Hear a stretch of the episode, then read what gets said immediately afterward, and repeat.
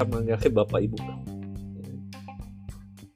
Assalamualaikum warahmatullahi wabarakatuh. Jumpa lagi di channel It's Me. Apa kabar sobat It's Me? Saya Melani Damayanti.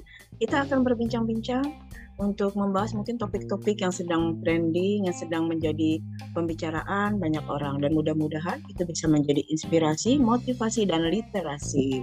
Ya, sobat Me, untuk topik kali ini saya sudah menghadirkan seorang narasumber yang ini mungkin udah yang kesekian kalinya ya. Dia salah satu uh, apa dosen yang memang expert di bidang ini.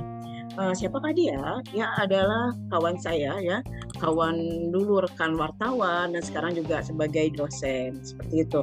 Uh, beliau adalah Dr. Uh, Yuri Alfrin Aladin MSI MA MIKOM. Wow, panjang banget. Karena apalagi kalau udah jadi prof ya. Saya sapa dulu mungkin uh, Bro Yuri nih. Biasanya kita kalau ngomong tuh Pak Bro Bro ya seperti itu karena kita kenal udah lama. ya gimana kabarnya nih Bro Yuri nih? Tes, kabar baik, kabar baik sis. kadang-kadang manggilnya Bu, kadang-kadang sis, kadang-kadang iya, Mpo gitu ya boleh aja lah ya. Enggak tentulah ya. namanya juga iya, namanya udah kawan baik uh, mm -mm. jauh apa manggilnya manggilnya santai. Iya, Jadi uh, apa namanya? Um, udah lama ya kita nggak ketemu ya. Kalau nggak salah nih pertemuan uh, via podcast ini yeah. yang ketiga kali ketiga Betul kali sekali. nih jadi waktu itu kan di kau duluan kemudian uh, aku yang wawancara kebalikannya yeah. gitu ya kemudian sekarang balik lagi deh kita ini lagi ngobrol-ngobrol lagi di podcastnya yeah. Bumi. Nah, sobat Isme. Thank you uh, banget deh. Ya, sobat Isme, uh, Yuri Alvin Aladin ini adalah salah seorang yang mungkin mensupport saya ya uh, untuk membuat podcast yang lebih berfokus kepada literasi. Jadi beliau ini suhunya dia dulu yang duluan uh, mungkin menerbitkan uh, podcast ya Nah, saya banyak belajar dari dia sebenarnya. Walaupun sekarang dia udah nggak aktif, tapi lebih senang main TikTok, ya nggak? Tahu aja. Iya. Bagaimana mengoptimalkan media iya. sosial. Betul ya, apalagi untuk literasi dan edukasi, ya nggak? Iya, nah, iya. Sobat Isme, sebelum mungkin kita bincang-bincang dengan Yuri Alvin Aladin, saya akan bacakan terlebih dahulu uh, biodata ringkasnya. Uh, eh, Dr. Yuri Alvin Aladin ini adalah seorang dosen komunikasi LSPR di bidang komunikasi ya. Jadi uh, beliau memang uh, fokus kepada bidang media dan komunikasi.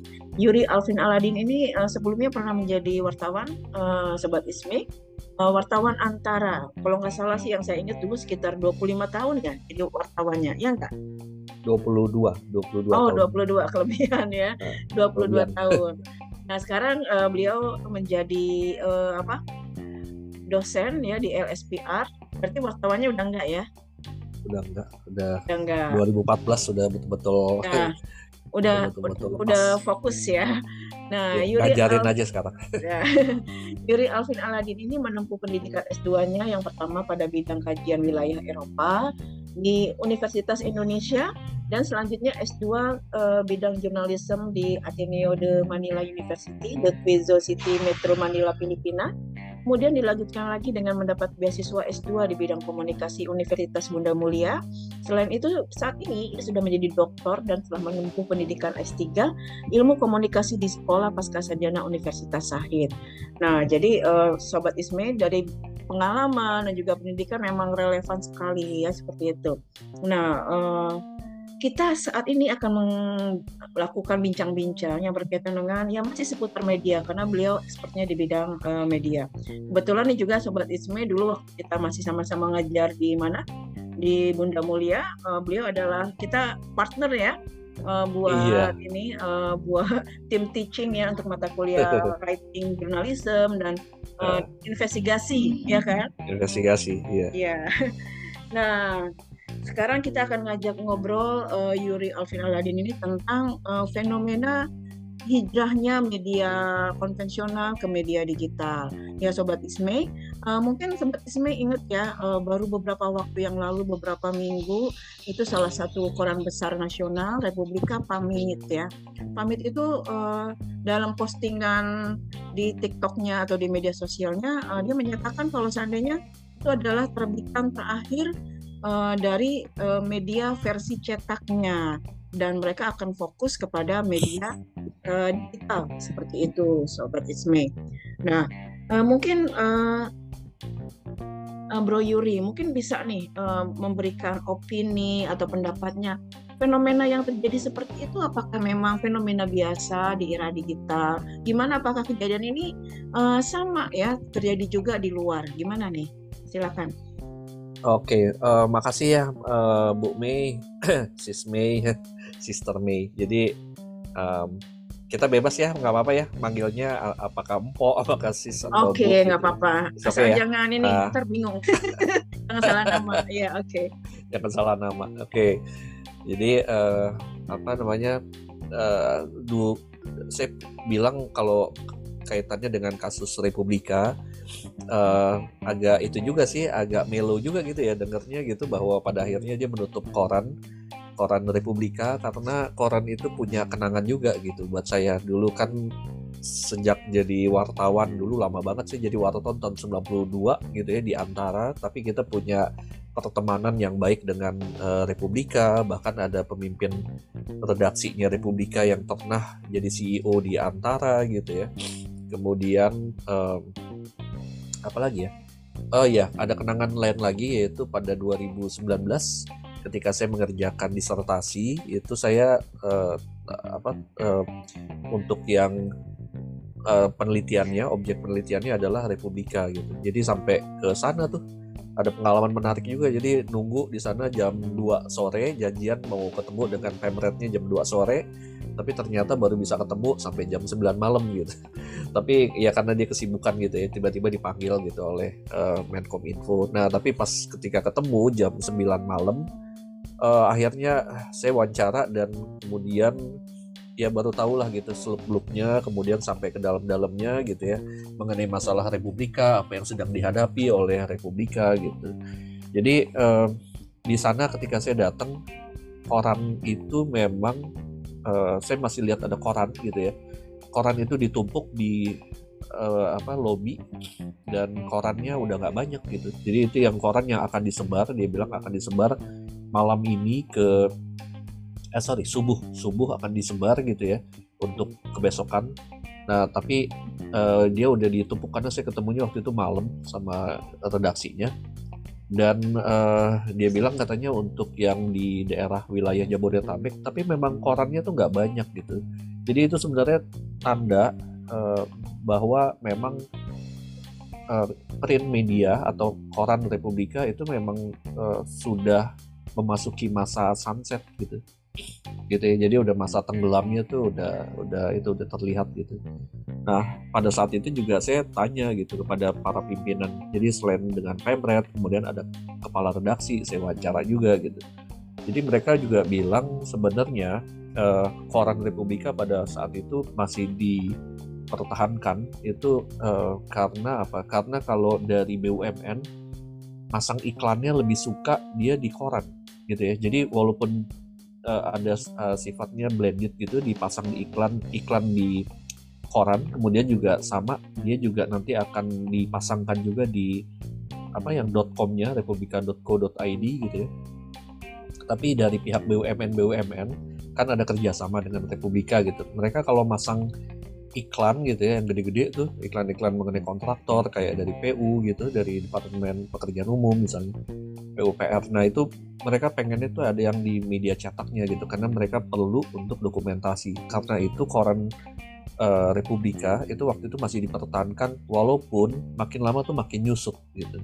Cuma tetap dipertahankan tapi pada akhirnya uh, tahun ini mungkin udah nggak mungkin lagi kali ya dipertahankan ya. Jadi uh, pada akhirnya ya mereka uh, menutup itu koran Republika. Jadi balik lagi ke pertanyaannya Bumi, kalau apa uh, terkait dengan fenomena yang terjadi dengan Republika, ya apa uh, memang print media sudah masuk ke situasi sanjakala istilahnya orang gitu ya. Sanjakala itu udah sunset industrinya gitu. Jadi memang sudah saatnya harus apa ya, udah nggak mungkin dipertahankan lagi uh, trennya sekarang sudah berpindah semua ke platform digital gitu. Jadi mau nggak mau sebenarnya apa yang dialami Republika sudah diramalkan sejak lama gitu. Tapi uh, dipertahankan gitu ya karena ada beberapa hal tertentu tapi pada akhirnya ya eh, pada masa kini mungkin perhitungan-perhitungan dengan cost dan sebagainya jumlah pembeli pada akhirnya mungkin nggak nutup gitu ya akhirnya ya udah mereka konsen di digital itu barangkali bu nih kalau kaitannya dengan Republika. Ya oke. Okay. memang uh, tadi kata-kata yang uh, mungkin ini ya saya jadi tanda kutip senjanya media cetak gitu ya, ya sejak uh, wow. Jadi uh, memang uh, era sekarang ini memang semua sudah hijrah ke digital. Kalau tidak mungkin ya kita nggak bisa menyesuaikan dengan keadaan, kita akan tertinggal ya seperti itu ya uh, Pak Bro. Nah uh, iya. dari ini kan uh, Republika merupakan salah satu koran yang pamit ya. Mungkin sebelumnya uh, siapa tuh? Ingat nggak? Ada nggak? Uh, Pertama kali pamit. Sebelumnya ya banyak yang tutup gitu tapi saya lupa ya apa ya ada beberapa koran lain gitu yang juga kemudian menutup uh, itunya cuma saya hmm. saya lupa tapi udah banyak banget sebetulnya nah, uh, Pak seperti Bro. misalnya yang MNC itu juga punya hmm. koran waktu itu koran apa ya MNC Indo. itu punya koran juga uh, apa ya istilah uh, namanya tapi juga mereka akhirnya nggak nggak itu juga nggak nutup juga kosnya kemudian ya udah mereka main di digital gitu. Mm -hmm. Ya uh, Pak Bro Yuri. Uh, yeah. Ketika Republika pamit, saat ini kan masih ada beberapa media cetak konvensional yang masih bertahan ya, seperti kayak Kompas, Media Indonesia, dan beberapa media lain. Nah mungkin kira kira-kira apa nih faktor dari media-media tersebut uh, hingga mampu bertahan tetap mengeluarkan versi cetaknya, walaupun ya tidak sebanyak yang dulu ya di era sebelum digital. Iya, kalau gini, kalau ini buat itu aja deskripsi ya. Kalau saya misalnya lewat Jalan Gunung Sahari tuh uh, di Jalan Gunung Sahari itu saya lihat masih ada satu orang bapak-bapak udah tua gitu ya. Dia suka ngelambai-lambain koran gitu. Dan itu ternyata di jualan koran Republika di tepi jalan. Dan korannya itu numpuk dari pagi sampai kemudian siang saya lewat lagi misalnya gitu ya. Tuh saya tetap lihat tuh bapak tuh masih pegang koran kompas dan nggak kejual-jual. Jadi um, kenapa sekarang pertanyaannya koran banyak koran gitu ya yang masih ada gitu ya? Karena mungkin gini masih ada ceruk pasar yang dipilih gitu. Masih ada ceruk pasar yang tersedia yang memang barangkali nggak mereka belum terbiasa dengan uh, membaca digital. Jadi mereka masih suka dengan membaca koran itu pertama gitu ya. Yang kedua uh, ada kemungkinan juga seperti kasusnya Republika yaitu ada pemasang-pemasang iklan yang dia nggak cuma sekedar maunya masang iklan di digital tapi mereka juga memerlukan masang iklannya di print di print media itu juga penyebabnya mereka masih masih mencoba untuk uh, mempertahankan media uh, print medianya atau korannya gitu. Yang terjadi saat ini kan uh, seperti koran Kompas yang saya dengar dari teman-teman gitu ya, teman-teman jurnalis di sana. Kan kalau apa buat yang para pemasang uh, iklan mereka kan sekarang sistemnya jadi mix gitu ya. Jadi ada satu iklan misalnya dipasangnya selain di uh, apa selain di kompas.com tapi juga mereka dipasangkan juga di itu di kompas korannya gitu. Jadi blended dan biasanya pemasang iklan lebih suka seperti itu gitu. Walaupun pembacanya udah makin merosot sebenarnya yang koran, tapi lebih banyak pindahnya ke yang di digital kompas.com ya. Tapi tetap buat uh, apa ya sebagian pemasang iklan tertentu mereka kepengen ada yang kertasnya gitu. Ada iklan yang terpasang secara jelas di kertasnya. Jadi mungkin itu ya ceruk-ceruk pasar seperti misalnya dari kalangan generasi tua gitu ya kemudian juga di beberapa daerah yang masih agak terpencil yang mungkin internet masih sulit untuk masuk gitu ya koran-koran seperti ini mungkin masih bisa di apa mereka masih lebih suka untuk menikmati informasi dari media cetak dibanding dengan mereka menikmati dari media internet. Barangkali itu ya penjelasannya uh, mengenai fenomena ini. Karena kalau di belahan dunia yang lain misalnya di apa di Amerika di Eropa. Di Eropa sendiri saya pernah tinggal di Eropa 2001 sampai tahun 2003 saya udah ngalamin bu. Itu makin sedikit orang yang beli koran gitu. Itu fenomenanya 2001 sampai 2003 sementara di Indonesia saya baru ngelihat penurunan yang drastis koran gitu ya penjualan media cetak itu sekitar 2010-an gitu. Tapi kalau di sana 2000 2001 gitu 10 tahun ke belakangnya jadi 2001 gitu. Saya udah ngelihat di sana kayak misalnya gini saya tinggal di satu apartemen waktu lagi di Brussels dulu di Belgia itu dari satu apart dari satu gedung apartemen yang langganan koran itu cuma saya sendirian. Sementara yang unit-unit apartemen yang lain satu pun nggak ada yang beli koran gitu. Sampai saya nanya kenapa? Saya tahunya kan dari itu ya apa kalau mereka ada tukang koran itu biasanya mereka e, kalau kita langganan mereka akan ngasih dititip di itu ada satu kotak tertentu gitu. Nah tapi cuma saya doang ketahuan dari yang kotak-kotak e, apa kotak-kotak pos dari penghuni yang lain itu nggak ada sama sekali koran di sana. Jadi cuma saya doang kadang saya yang langganan gitu jadi uh, saya tanya sama tetangga di sana mereka malah heran gitu kok bapak masih langganan koran? Gitu gitu. Kan sekarang udah ada internet gitu ya gitu ya kira-kira 2001 jadi sebenarnya di Indonesia agak tertinggal juga. Ya mungkin karena masalah akses internet yang tidak merata di di apa di semua daerah di Indonesia juga. Jadi masih membuat orang menikmati informasi dari koran. Gitu bu. Ya uh, ini kan tadi dikatakan uh, umumnya media cetak itu untuk ya mungkin sebagian besar targetnya adalah generasi tua dan salah satunya juga yeah. kalau media cetak itu ada bukti otentik ya dulu istilahnya di keep, uh, apa clipping Benar, uh, di clipping ya. iya beda sama iya. apa online ya Iya. Uh, kita mesti nyetak lah gitu atau betul. kita kita nah, nge-save gitu. Betul. Uh, kalau menurut uh, Pak Bro Yuri ini kira-kira ya yeah. apa sih sebenarnya keunggulan dari media cetak uh, konvensional ya uh, dengan uh. media uh, platform digital yang mungkin sudah semakin banyak saat ini?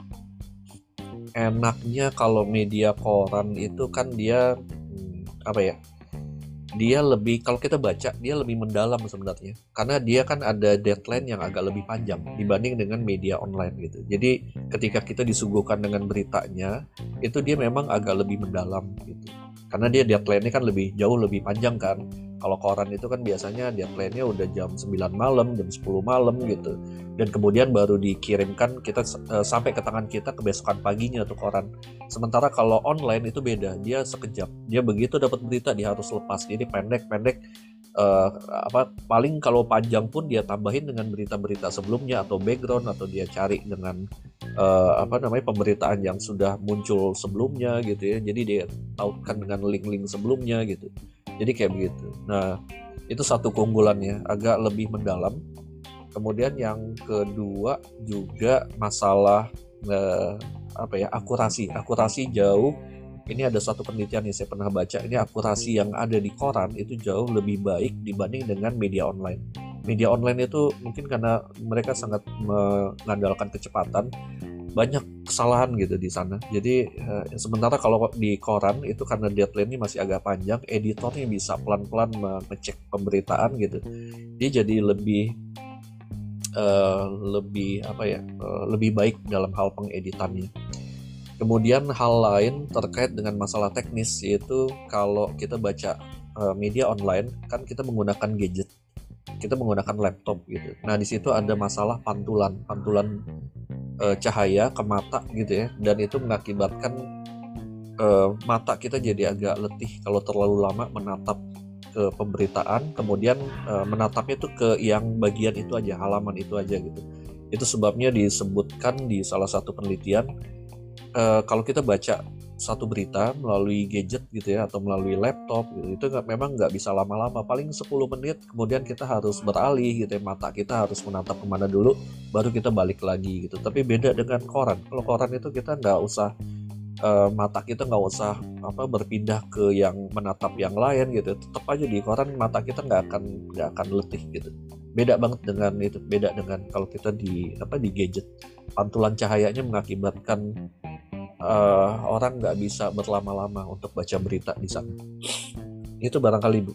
Ya, ini juga ya, mungkin juga ya. saya jadi ingat dulu waktu kita ngajar tentang jurnalisme investigasi ya. Nah, ya. itu kan kayak tradisi atau mungkin tulisan-tulisan yang deep reporting, investigasi, itu kayaknya akan lebih tereksplor kalau seandainya dalam bentuk tertulis walaupun kalau online bisa tapi uh, tidak se ini greget kalau ditulisan betul nggak sih? Uh, kurang lebihnya sih ya sebenarnya sih bisa aja kalau online cuma mm-hmm. karakteristiknya DNA-nya online ini masalah kecepatan sementara oh, yang ya. namanya investigative reporting dia tuh kan liputan yang bisa untuk menghasilkan satu satu tulisan aja dia butuh waktu yang lama gitu kalau investigative hmm. reporting gitu jadi uh, apa redaksinya bersedia nggak melepaskan si wartawan dari semua apa rutinitas liputan yang harian gitu ya tapi dia betul-betul dilepas buat si wartawannya untuk dia betul-betul investiga investigation membuat satu investigasi yang memerlukan waktu berhari-hari gitu ya, memerlukan dana yang besar hanya untuk membuat satu pemberitaan gitu. Dengan jumlah total misalnya seribu kata gitu. Boleh nggak kayak gitu? Nah itu yang kadang-kadang masih agak uh, rancu kalau untuk di media online. Biasanya media online tuh nggak nggak memberikan uh, ruang yang seperti itu gitu redaksinya media online gitu. Itu barangkali ya. ya betul ya. Nah uh, ini juga nih uh, peralihan uh, ini ya dari media cetak, entah itu uh, majalah, koran ke media digital. Itu sebenarnya membuat pembaca atau konsumen media melakukan adaptasi nggak sih? Atau mungkin uh, sebenarnya itu sama aja. Kalau mungkin saya ngeliat gini, uh, Pak Bro, kalau seandainya bagi generasi Z, milenial itu kan memang sudah akrab dengan media digital ya. Tapi beda yeah. dengan mungkin generasi yang terdahulu. Kalau kita walaupun bukan generasi Z tapi karena tuntutan pekerjaan jadi harus akrab, harus familiar ya dengan media digital kan. Uh, uh. Nah, nah, gimana dengan mungkin kayak tadi ada generasi tua yang mungkin secara media digital dia tidak akrab. Nah, kira-kira apa nih yang perlu uh, menjadi adaptasi dari peralihan media penikmat konvensional ke media digital? ya um, penikmat uh, konvensional dia memang harus berupaya gitu untuk beradaptasi dengan dengan kemajuan pada saat ini dengan perubahan pada saat ini gitu jadi uh, Bu Mei perilaku kalayak dalam mengkonsumsi pemberitaan pada masa kini emang udah bergeser ada banyak perubahan gitu. Saya saya quote aja dari ini ya penelitiannya survei Indiana University ya. Ini Indiana University yang di Amerika nih tapi surveinya dia tahun 2011 saya dapat dari jurnal gitu. Dia meneliti mengenai uh, penggunaan media sosial di Indonesia. Itu dia sebut uh, misalnya gini, dia sebut bagaimana uh, penikmat atau pengkonsumsi media gitu ya mengkonsumsi di Indonesia uh, ternyata mereka mengkonsumsi pemberitaan itu masih lebih banyak itu menginfo uh, me, apa mengkonsumsi mengenai pemberitaan dengan tema politik gitu. Cuma uh, mereka sampai 71,6 persen itu mereka menggunakan media sosial dalam mengakses informasi politik. Jadi bukan bukan lagi khusus misalnya membuka kompas.com gitu ya khusus membuka detiknews.com gitu itu nggak lagi gitu. Jadi ada perubahan kalau dulu kan kita berpikir kita kalau mau mengkonsumsi media kan kita beli koran gitu ya atau kita betul-betul membuka kompas.com dari awal gitu tapi kalau sekarang nggak. Jadi modelnya sekarang misalnya ada yang FYP di TikTok gitu ternyata di situ ada pemberitaan mengenai masalah kasus pembunuhan atau apa baru orang kemudian akan membuka pemberitaan tersebut. Jadi melalui biasanya melalui apa uh, media atau Instagram juga ada satu kasus tertentu yang ditampilkan di di ini di Instagram gitu. Baru kemudian konsumen atau audiens itu kemudian mengklik uh, pemberitaannya atau mencari pemberitaannya gitu. Jadi nggak betul-betul nggak betul-betul uh, membuka media untuk mencari informasi, tapi justru dia karena lewat di media sosial. Kemudian uh, permasalahan lain yaitu fenomena yang lainnya yang terlihat memang uh, terjadi pergeseran yaitu kertas menjauh istilahnya ya. Kertas menjauh kemudian smartphone mendekat gitu. Jadi uh, yang namanya print media itu makin lama itu makin ditinggalkan sementara smartphone gitu ya itu udah seperti nyawa kedua gitu buat uh, buat audiens gitu. Jadi kalau nggak ada smartphone ya kita kayak orang kebingungan. Bangun tidur yang dicari smartphone dulu kan gitu. Bukan bukan bikin kopi dulu nyapa istri nyapa suami tapi smartphone duluan yang dicari. Ya uh, nah ini, ini ada ya? Uh, berkaitan Kenapa? dengan ini apa target audiens ya. Uh, uh, kalau media cetak itu kan kayak target audiensnya jelas ya kayak misalnya oh Ya. Kompas kita tahu nih siapa pembacanya. Tempo kita tahu. Media Indonesia kita tahu siapa pembacanya. Nah kalau misalnya dalam platform digital itu eh, target audiensnya terbaca apa kita? Atau memang eh, kira-kira ini apa eh, masif? Ya sebatas mungkin ya anak muda dan sebagainya. Gimana nih? Da- sama sih mereka juga sama. Mereka menetapkan itunya menetapkan pertama mereka menetapkan target pasar gitu ya tapi kemudian eh, mereka juga melakukan survei apakah betul mereka mencapai target pasar itu atau ternyata bukan bukan itu yang tergayat gitu ternyata yang lain saya ambil contoh misalnya Republika ketika saya datang ke redaksinya Republika mereka juga kan menggunakan itu kan melakukan analisis Google Analytics-nya itu ya. Kemudian juga mereka mengundang konsultan juga gitu. Jadi target pasar mereka jelas yaitu kalangan menengah ke atas, kemudian Islam, Muslim, kelompok Muslim gitu. Tapi kemudian mereka mau tahu lagi nih kira-kira target pasarnya itu sebenarnya usianya berapa, ininya berapa gitu. Ternyata itu bisa diketahui dari apa ya, eh, misalnya eh, laki-laki atau perempuan dan Analitik. sebagainya itu bisa Iya ada Google Hmm. Analytics-nya itu ketahuan mereka menggunakan aplikasi-aplikasi kemudian menggunakan konsultan jadi bisa sampai terdetek gitu ini eh, sebenarnya eh, jadi kelihatannya dari ini dari nomor teleponnya si pengguna misalnya mengakses republika.co.id gitu ya nah itu kan kemudian dari dari apa dari eh, nomor handphonenya gitu kemudian akan terlihat gitu ya ini kira-kira yang mengakses ini kira-kira dari kalangan mana karena akan ketahuan si eh, apa audiens ini kemudian dia mengakses website-website yang mana lagi gitu. Contoh nih misalnya habis mereka menikmati eh, harian apa re- sorry menikmati Republika.co.id kemudian mereka mengakses mengenai eh, mobil BMW gitu. Jadi mengakses pemberitaan mengenai mobil BMW kemudian melihat iklan-iklan mengenai villa dan sebagainya gitu itu akan terlihat oh ini ternyata yang jadi pembaca ini emang kalangan tinggi ini kelihatan bacaannya juga mereka tinggi banget. Abis abis yang baca republika.co.id kemudian mereka mengakses misalnya media-media yang eh, pakai bahasa Inggris gitu. Jadi itu akan terlihat jejak digital dari dari orang yang buka eh, republika.co.id itu bisa kelihatan kok makanya hati-hati itu kalau ada orang yang buka-buka apa buka-buka website yang lain gitu itu itu akan terlihat dari Google Analytics itu bisa kelihatan gitu. Nah di situ pula eh, apa eh, terkait dengan pertanyaan tadi apakah apakah dia menetapkan target pasar? Jadi awalnya memang iya, tapi kemudian nanti dia akan menyesuaikan dengan si target pasar ini. Kira-kira yang dia dapat apa? Nanti pemberitaannya pun itu akan menyesuaikan juga. Jadi misalnya kalau eh, dia ngelihat ini kok konsumennya republika.co.id ternyata sering buka eh, hal-hal yang sifatnya umroh gitu ya. Eh, pemberitaan-pemberitaan atau iklan-iklan umroh. Kemudian nanti dia akan ngebom dengan agenda setting pemberitaan selama satu minggu mengenai masalah umroh, umroh yang apa yang dengan eh, apa yang dengan harga pasar yang sekian gitu, ongkos yang sekian itu seperti itu.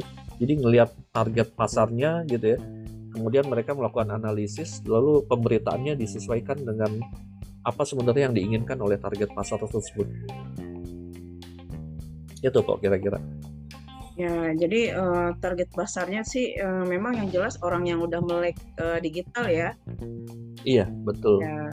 Nah, gimana nih sama nasib yang mungkin generasi eh, ya eh, mungkin sebelum era digital generasi tua gitu loh, yang mereka Ah. mungkin agak sedikit ya jauh dari digital. Kira-kira mereka menyentuh itu nggak ya?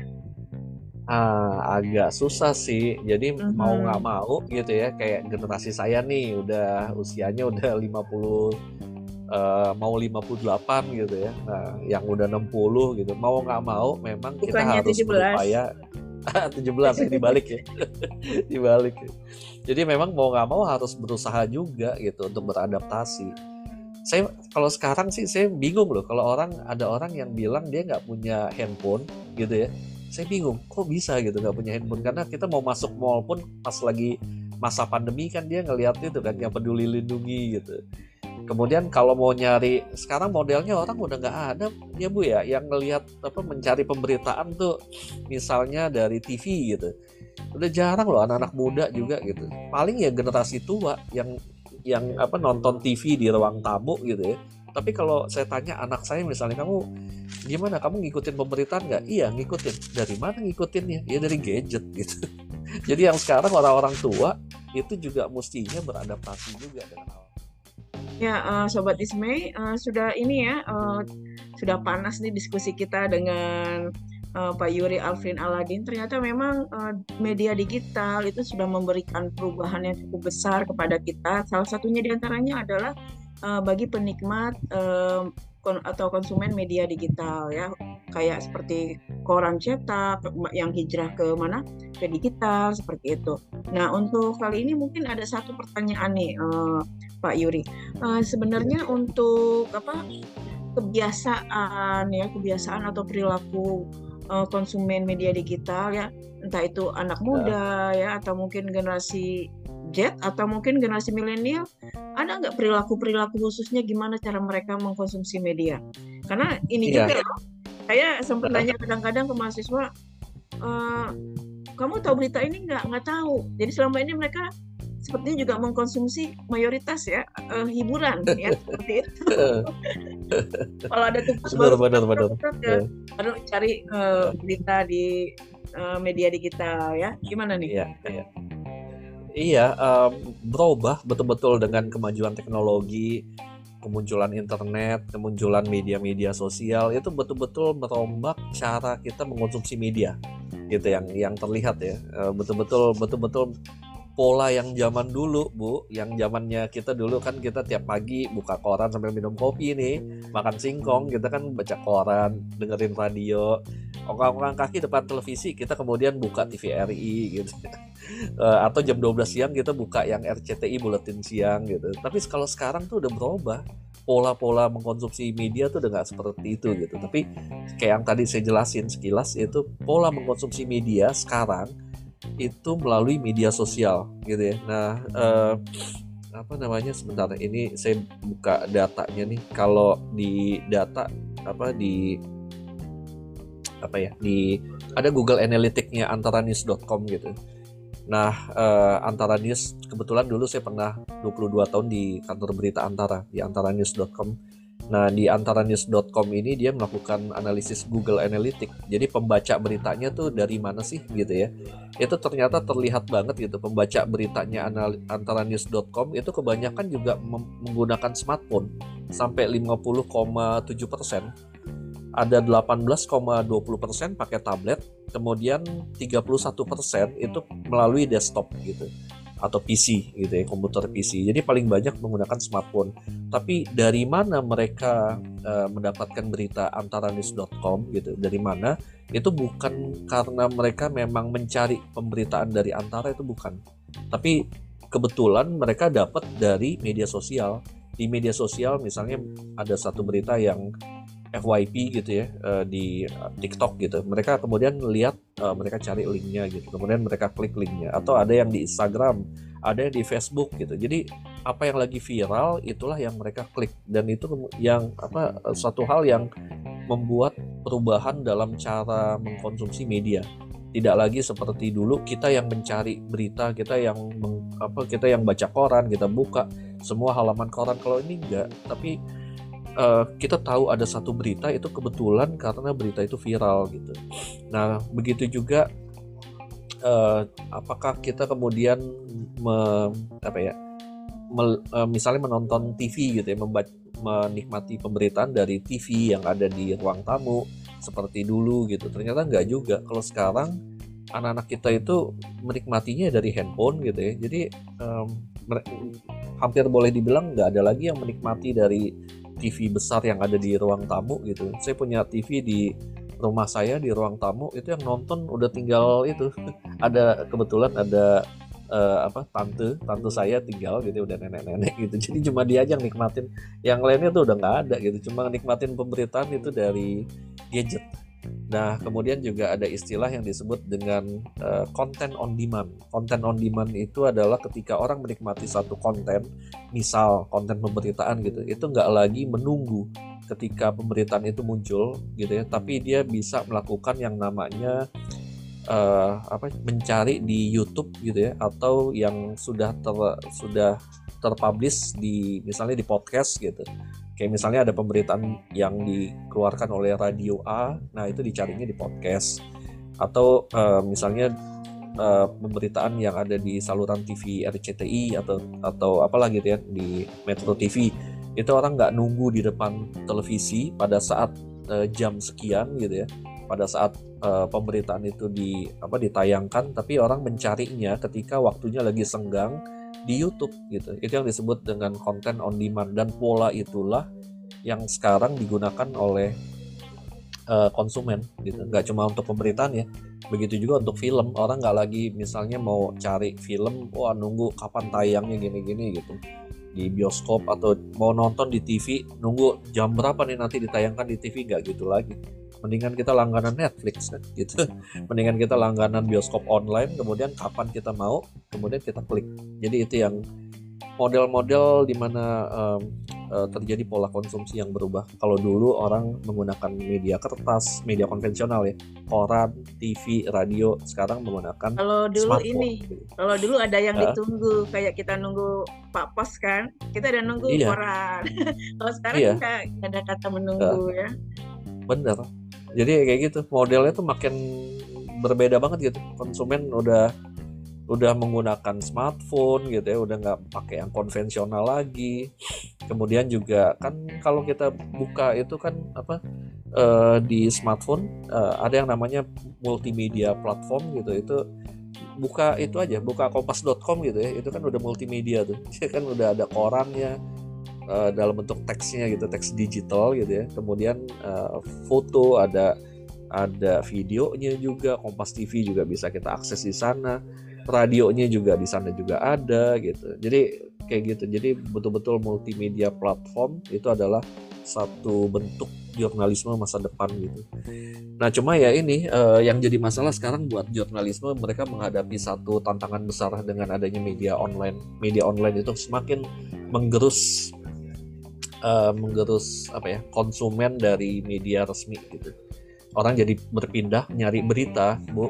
Itu bukan lagi dari yang itu ya tapi nyari berita kebanyakan jadi dari media-media sosial yang kadang-kadang uh, kurang begitu valid gitu sebenarnya gitu. Tapi ya satu hal yang mungkin nggak itu juga ya nggak bisa dihindari juga gitu.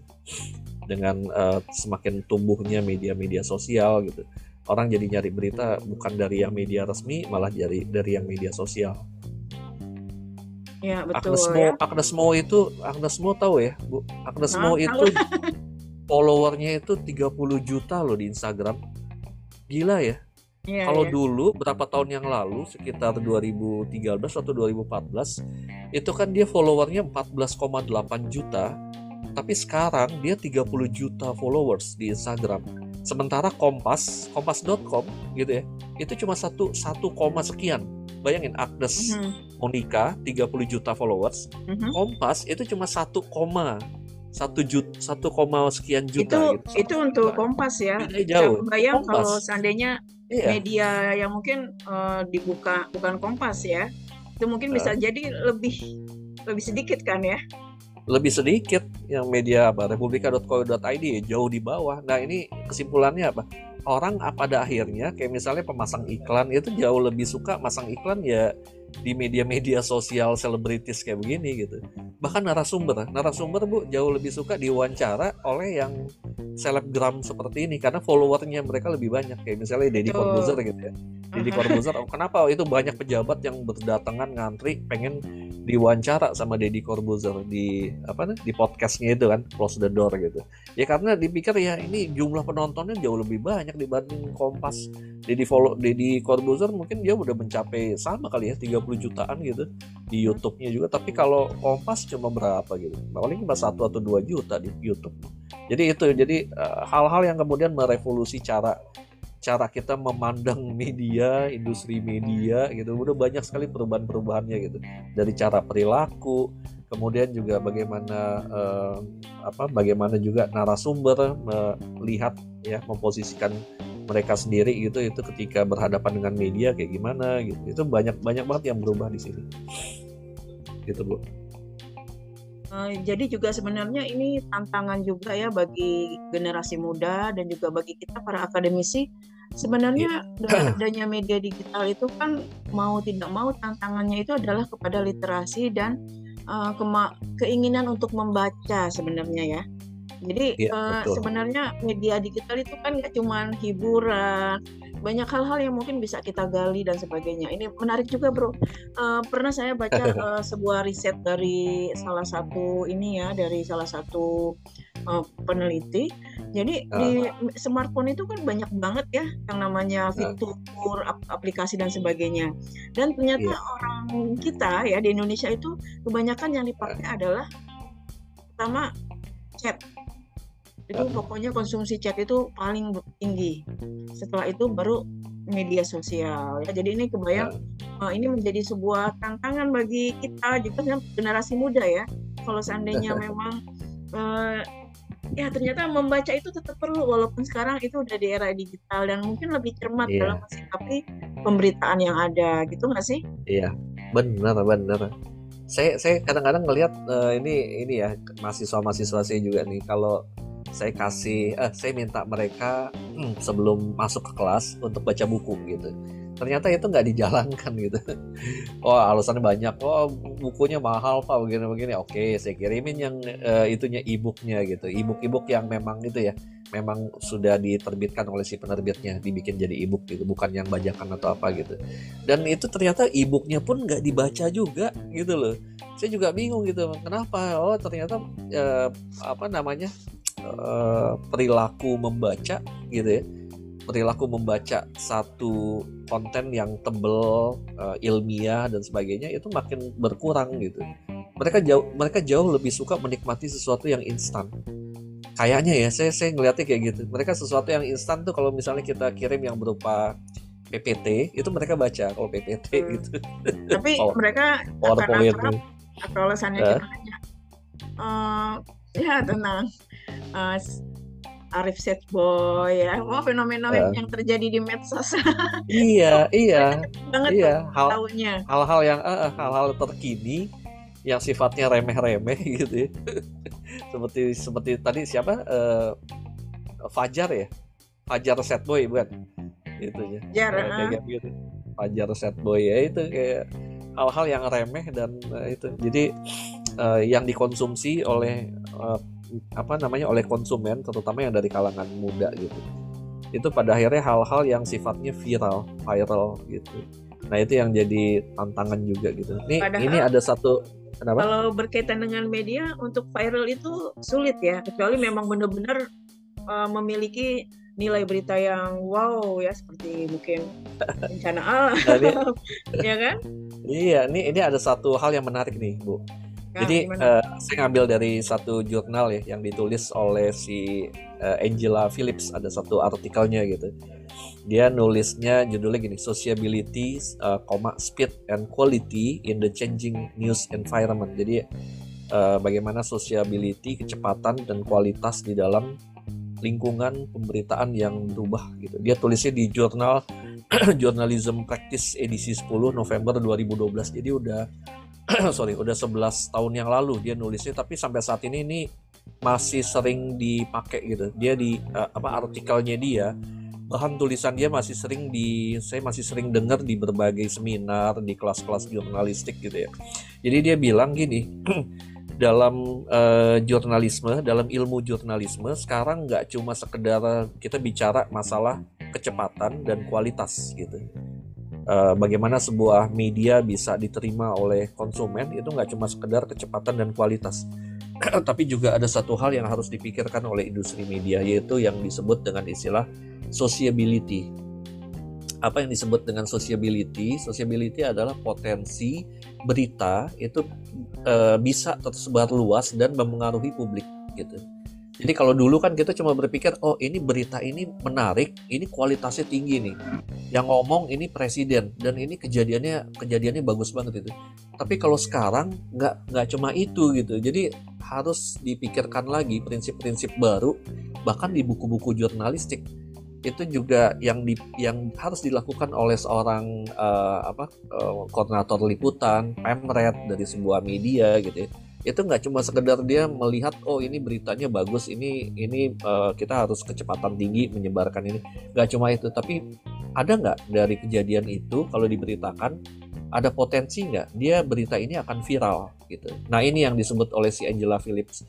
Jadi dia uh, sekarang para pemimpin redaksi itu juga harus memikirkan elemen ketiga yaitu yang disebut dengan sociability gitu jadi dia harus harus bisa memastikan berita itu mampu menyebar viral. Dan itu yang menyebabkan uh, ada beberapa kantor berita gitu ya.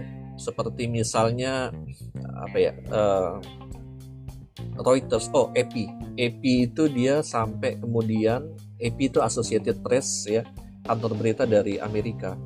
Ini datanya sekitar data tahun 2000 berapa ya? 2013 atau 2014 Epi itu dia sampai sekarang dia punya 20 akun Twitter gitu ya. 20 akun Twitter loh. Banyak banget gitu.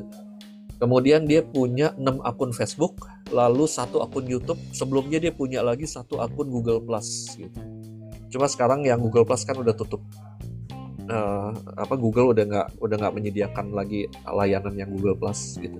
Nah, jadi dia punya 20 akun Twitter, kemudian 6 akun Facebook, lalu satu akun YouTube untuk menyebarluaskan pemberitaannya dia si Associated Press. Jadi dia menggunakan uh, strategi media sosial juga untuk menyebarluaskan pemberitaannya gitu. Hal yang sama dilakukan oleh uh, kantor berita Reuters dari Inggris. Dia juga menggunakan Twitter gitu ya, menggunakan YouTube dan dia bahkan ada dia bikin satu bagian sendiri, satu departemen sendiri namanya Reuters Social and Viral Video. Jadi dia memonitor jejaring sosial selama 24 jam gitu. Hebat kan? Jadi dia memonitor itu selama 24 jam cuma untuk melihat mengidentifikasi peristiwa-peristiwa um, yang dianggap ini punya nilai viral gitu. Peristiwa-peristiwa mana nih? Dan kalau misalnya dianggap ini viral dia akan menurunkan pasukannya untuk meliput itu gitu. Jadi luar biasa. Dan dia ngelihatnya dari mana? Dia ngeliat dari media sosial. Oh ini ada media sosial mengeluarkan pemberitaan ini ini viral lah kemudian itu. Jadi jangan kaget kalau siapa? Bunda Korla datang ke Indonesia itu mendapat liputan yang luar biasa dari media karena jumlah orang yang menikmati itu ya memang tinggi gitu. Sementara pidatonya Jokowi cuma sedikit yang nonton gitu. Jadi jangan kaget karena uh, masyarakat konsumen sekarang itu memang mencari berita-berita yang sifatnya viral. Heboh, viral ya nggak ada itu kan nggak ada mutunya begini ya. Tapi orang mau bilang apa tapi itulah yang terjadi gitu. Bahkan hal ini juga yang dilakukan oleh CNN. CNN juga melihat dat, apa uh, peristiwa-peristiwa yang sifatnya viral walaupun mungkin nggak berkualitas gitu uh, jadi sebenarnya uh, strategi AP itu bisa kita contohkan juga ya kalau bagi bisa. Uh, bagaimana sih biar mungkin masyarakat tahu berita yang ada saat ini nggak cuma apa yang viral nah. yang viral itu nggak harus ya yang remeh-temeh tapi juga berita-berita uh, yang mungkin seandainya layak dibaca gitu ya. Iya, iya. Jadi ibaratkan menggerakkan uh, mungkin media sosial yang lainnya untuk orang mungkin ngeling uh, kepada media yang akan ditayangin seperti itu. Memang iya. uh, itu mungkin salah satu tantangan ya untuk iya, uh, media digital survive juga gitu loh ibaratkan ini kita salah satu ini loh uh, PR bagi siapa uh, para uh, insan media. Jadi bagaimana uh agar anak muda tuh nggak cuma ngelihat yang viral, yang hiburan, tapi mau baca. Itu saya pikir tuh juga karena salah satu dari fungsi media itu adalah edukasi, ya nggak? Jadi yeah, ibaratnya nggak yeah. cuma ya meliput tayang, tapi juga ada tuntutan gimana nih supaya orang baca. Nggak cuma mungkin yeah. meningkatkan viewer atau mungkin meningkatkan yang subscribe, tapi uh, uh, agar orang-orang itu khususnya anak muda mau tergerak baca dan baca seperti itu yeah. ya Iya, itu kegalauan saya juga tuh. Kegalauan saya mm-hmm, kenapa, mm-hmm. waduh ini kok kayaknya udah berubah gitu ya, pola-polanya anak muda sekarang udah nggak baca berita. Kalaupun baca berita, bacanya yang berita-berita yang remeh-temeh, Bunda Korla lah, si Fajar Set Boy lah, apalah gitu yang apa gitu ininya apa uh, apa namanya uh, uh, hal yang bisa apa meningkatkan jati diri kita atau meningkatkan kualitas kesejahteraan diri kita juga nggak ada intelektual kita intelektualitas kita juga nggak nambah gitu. Dengan baca hal-hal itu ya tapi gimana gitu? Ya mungkin ini satu PR yang mesti di itu ya mesti dipikirkan lagi gitu. Bagaimana menarik pembaca kalangan muda itu apa uh, menarik mereka untuk uh, lebih memfokuskan pada pemberitaan-pemberitaan yang sebenarnya berkualitas. Ya, betul sekali ya. Jadi ini tantangan uh, kita ya, nggak sebagai pendidik dan juga bagi insan media untuk uh, menyajikan berita yang berkualitas dan mendorong uh, anak muda untuk senang baca ya seperti itu. Ya, Mungkin betul. ada tantangan yang lain? Ya, masalah jurnalisme investigatif yang sebenarnya itu harus tetap dipertahankan yang ini yang kegalauan saya yang lain gitu ya. Kalau ngelihat media udah banyak yang kayaknya udah kurang tertarik gitu untuk mendalami jurnalisme investigatif. Nggak seperti dulu ya zaman zaman kita gitu.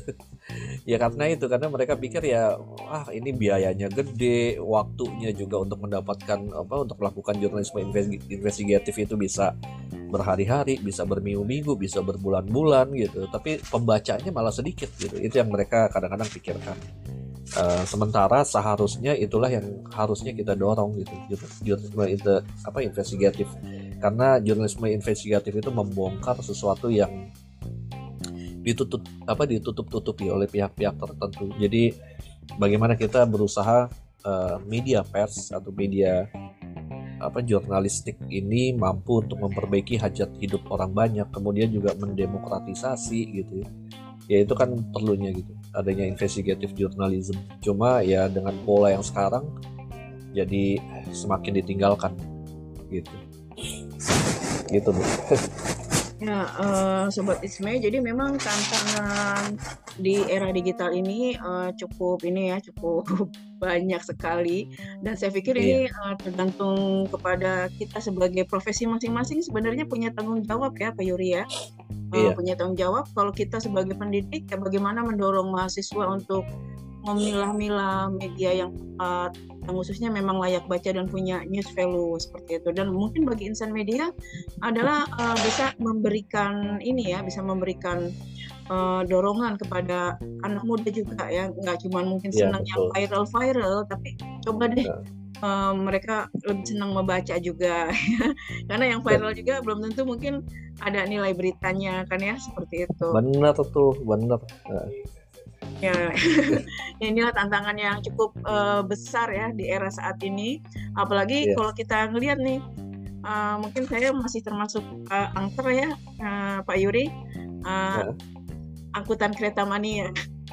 Nanti ketika lagi penuh-penuh itu, semua orang kan pegang gadget rata-rata tuh, paling satu dua yang pegang buku ya mungkin kalau kita mau bikin survei itu mau bikin riset mayoritas pasti kebanyakan uh, itu tentang uh, mungkin tidak membaca e-book atau mungkin membaca berita ya. Tapi mungkin mereka lebih senang uh, menonton hiburan ah, ya, iya, kayak iya. YouTube iya. dan sebagainya iya. ya seperti itu. Uh, nonton film Korea, Netflix, hmm, bener. podcast. Yang, yang bikin penasaran, yang bikin uh, apa berderai-derai uh, air mata dan oh, iya. olah emosi iya. drama drama drama. Ya. bener-bener ya begitulah ya. Jadi tantangannya juga besar. Ya sobat yeah. Isme sepertinya memang uh, menjadi ini ya menjadi menarik kalau seandainya uh, media itu menjadi sebuah tantangan bagi kita untuk menambah ilmu pengetahuan ya. Karena media juga menjadi uh, uh, sebuah fungsi dari edukasi. Betul Ya, uh, Sobat Ismi, untuk menutup uh, saya dengan Yuri Alvin Aladin, mungkin saya meminta Pak Yuri untuk memberikan sedikit uh, entah itu mungkin pepatah atau mungkin inilah conclusion ya, atau mungkin tips bagi media digital untuk survive atau mungkin bisa juga kepada anak muda gimana sih mensikapi perubahan ini. Silakan Pak Yuri. Um, kalau untuk yang anak muda, saya memang berpesan supaya apa nggak cuma sekedar tadi yang Bu Mei bilang nggak cuma sekedar mencari yang viral gitu ya yang memang beritanya lagi lewat di FY, FYP di TikTok mereka nggak cuma itu tapi betul-betul uh, berupaya juga gitu untuk uh, membaca apa uh, kejadian membaca media-media gitu supaya mereka juga memiliki nilai tambah pengetahuan terhadap apa yang ada apa yang terjadi di lingkungan sekitar. Kemudian kalau untuk kalangan generasi tua gitu ya, ya pesan saya memang mau nggak mau harus kita harus berusaha untuk beradaptasi dengan perubahan teknologi.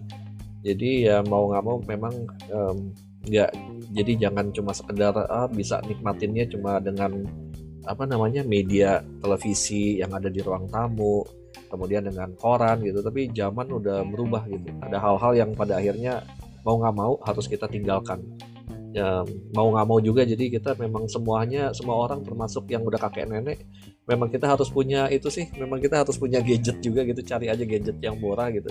Dengan cara begitu uh, dunia terbuka. Dan terakhir uh, untuk media untuk uh, apa industri media ada satu hal gitu ya ini semacam kesimpulan saya gitu dari uh, mengamati apa selama bertahun-tahun saya ngamatin industri media belakangan ini. Jadi um, teknologi kemajuan teknologi itu sangat tinggi gitu dan pada akhirnya memang industri media uh, tidak bisa menyebarkan pemberitaannya hanya dari satu platform men, uh, tapi dia memang harus menyebarkan melalui multi platform dan juga tidak hanya dipresentasikan dengan satu media, tapi dia bisa menggunakan multimedia. Contohnya ya kayak Kompas gitu. Kompas itu kan dia uh, dalam satu platform gitu ya. Ada dia sebenarnya banyak multi platform, ada yang ada yang uh, apa namanya, ada yang TV, ada yang radionya dia punya dia punya juga, ada kompas.com gitu. Tapi kemudian dia melakukan konvergensi juga dengan uh, kompas.com-nya tapi di situ dia seperti multimedia gitu. Jadi ada yang korannya ada muncul di situ pemberitaannya radionya juga muncul gitu ya radio sonora ada di situ kemudian uh, kompas TV juga kita bisa nikmatin dari dari yang kompas.com gitu jadi kayak kayak begitu Nah, kemudian juga eh, media juga harus sadar, industri media harus sadar bahwa publik semakin menuntut. Dan eh, tapi di sisi lain juga sekaligus abai pada produk media gitu. Karena publik itu eh, sebenarnya sekarang sebagai pengguna gitu ya, tapi juga sekaligus sebagai sumber berita. Mereka uh, audiens atau kalayak itu adalah mitra sekaligus juga kritikus dari produk jurnalistik dan uh, media harus melakukan metamorfosis dan itu adalah hal yang wajib di era media digital untuk bisa bertahan hidup sekaligus untuk memuaskan selera kalayak dalam mengkonsumsi uh, pemberitaan. Itu aja barangkali Bu Mi. Thank you. Ya, terima kasih uh, Pak Bro Yuri Alvin Aladi ini benar-benar uh, ini ya uh, hangat pembicaraan kita. Uh, bagaimana uh, media kita ternyata memberikan pengaruh yang luar biasa kepada kita ya. Salah satunya adalah uh, kepada konsumsi media ya seperti ternyata yeah. Uh, memang mau tidak mau era digital kita harus bisa beradaptasi. Tapi di sini mungkin tantangan dan tuntutannya adalah kita bisa memanfaatkannya secara positif. Dan salah satunya memang di era digital ini adalah yang penting juga kita harus memperkuat uh, literasi ya dan edukasi. Karena ternyata uh, media digital itu nggak cuma buat hiburan loh nggak cuma untuk entertain ya seperti itu Terima kasih banyak sekali Pak Bro. Sama-sama. Alfred Terima Aladi. kasih Bu Mei, makasih ya, banyak. Ya. Terima kasih kesempatan ya. kembali di ya. podcastnya ya. yang makin makin banyak dinikmati orang, makin banyak didengar. alhamdulillah. Uh, ya, alhamdulillah ya. Uh, sukses selalu dan semoga juga mungkin tidak bosan kita akan ketemu lagi secara virtual untuk berdiskusi atau mungkin uh, melakukan bincang-bincang dengan topik yang lainnya. Ya, terima kasih sama-sama. Ya, ya sobat, sukses. Terima kasih ya, sobat It's May. Terima kasih sudah join uh, di podcast It's May. Salam sehat, salam literasi. Semoga bisa menjadi motivasi. Salam.